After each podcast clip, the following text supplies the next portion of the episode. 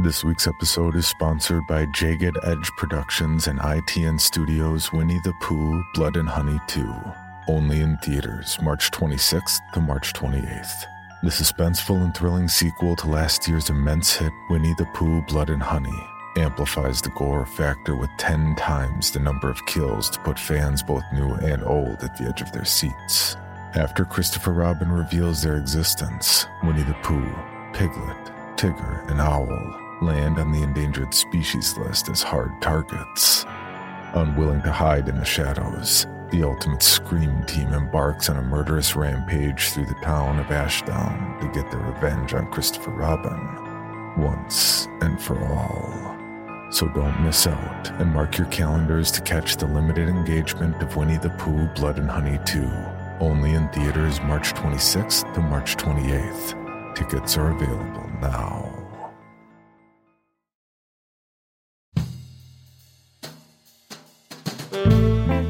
Get in, losers. This is the Lady Killers, a feminine rage podcast. I'm Jen. I'm Sammy. I'm Rocco. And I'm May. Our podcast is a tribute to the female identifying killers in horror and more. Each episode will feature us, your Supreme Court of female murderers, discussing our favorite lady killers from your Julias and Jennifers to your Carries and Christines. We'll tell her story, decide if it's good for her horror, and answer the most important question of all Would we die for her? Join us on Thursdays as we pull on our sweaters, snatch our ice picks, sharpen our scissors, and honor the lady killers who live on the silver screen. No boys were harmed in the making of this podcast. Yet.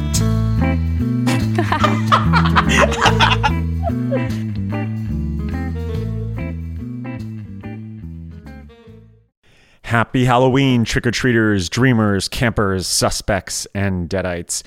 What you're about to hear is a clip from our exclusive Patreon commentary track on Sam Raimi's 1990 cult comic book classic, Darkman. How do you hear the full thing? Become a member of our Patreon, The Rewind. You can find a link in the description of this episode, or you can visit www.patreon.com slash halloweeniespod. Hope to see you there so we can give you one more scare.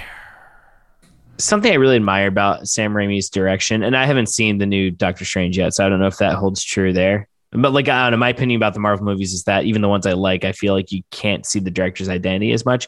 But what I like about this and Evil Dead and you know anything else he did in the '90s is that the action scenes are very kinetic. There's a lot of movement. There's a lot going on, but you can tell exactly what's happening. I really, Yeah. I really Yeah, just exactly. appreciate I- that. Like, there's a crispness to them that we I, we don't get as much anymore. I agree. And this isn't like, I think, I'm not trying to bring this up on purpose, Oof. but the Transformers movies, right, Dan? Like, Michael Yes, Bay yes. can't, I don't think he can shoot action in those films. It's so confusing what is happening when the robots are fighting each other. Yeah, well, because they need these, to like- be able to understand what you're looking at. Uh, and I feel like if you can't do, if you can do that, then you are a very good director when it comes to action because to seamlessly put all that together, and that's that's huge on the editor too, I'm sure. yeah, But to seamlessly, uh, um, you know, bind that together in a way that makes sense. Uh, totally. Well, I feel you like in gotta have an eye for it, Transformers, yeah. it's just like gears. it's like close ups of gears. All the you don't even know what's going on. Oh on. yeah, what they're like constantly transforming as they fight. So you're just like, what the am I Yeah. looking at? You know? Well, I like Bumblebee because Um, they had very clean transformation yeah. scenes. No, wait, here's a question. I might be Yes. misremembering this. Maybe I'm thinking Hmm. of the Phantom and not the Shadow because they just cut the dude's fingers off with the cigar cutter. Doesn't that happen Yes. in the Shadow or is it in the Phantom? It's one of the two. Dan, I well, I think. Oh, I'm blanking. Or is it I'm Goldeneye, on his name? maybe, Who's that the villain happens in in? the Phantom again? It's um, oh man, I, I saw that movie also at the Treat, Jersey Shore. Treat Williams. Treat Yeah. Williams is Yeah. the villain in the Phantom, and I think that he does have like that aspect to him, like the cigar smoking, you know, whatever. With um the shadow, that I have pushed that into the dark Yeah. corners, the dark recesses of my mind. I do not remember that movie. I remember my uncle Scott took my sister and I to. It was one of those summers where like just there was not much out, and we're also the Jersey Shore, which has like literally one movie theater on the island. It's like a two screen kind of thing.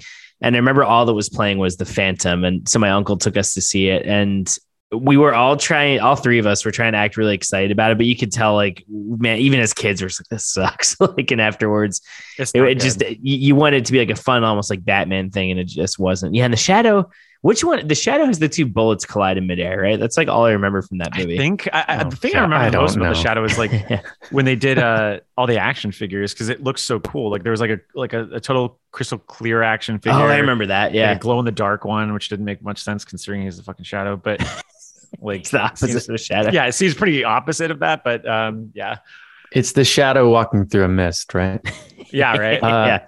I I remember being excited about the shadow when that came. I love how we're talking about we're talking. This is I know. also a, s- a Wait, this movie shadow, exists uh, pod. because Sam Raimi wanted to do the shadow, but he couldn't Yeah. get the rights to it, so he did this instead. I mean, and, and it is sort of like a more deformed shadow. I feel like just the way he looks. Well, it's also very funny because the item that they're trying to do is a prosthetic nose, essentially, which is a huge part of the shadow's like visage. Like he Yeah. has a, pronounced Mhm. nose, so that's kind of like a throw to that, I'm sure. Do you guys think Also, that yeah, the effects they just showed? I'm wondering just because it's Raimi and he does these kind of cost cutting yet you know impressive special effects. When they showed the nose forming, it looked like he was almost using one of those needle beds that you could put your face in in the 90s. You remember those? And they would have the shape, Oh, retain yeah, the shape of absolutely. your face. It almost looked like when they showed the nose coming out, it was being. I'm sure that it wasn't. He used something else for it, but that's what it reminded me of. I used to love those things.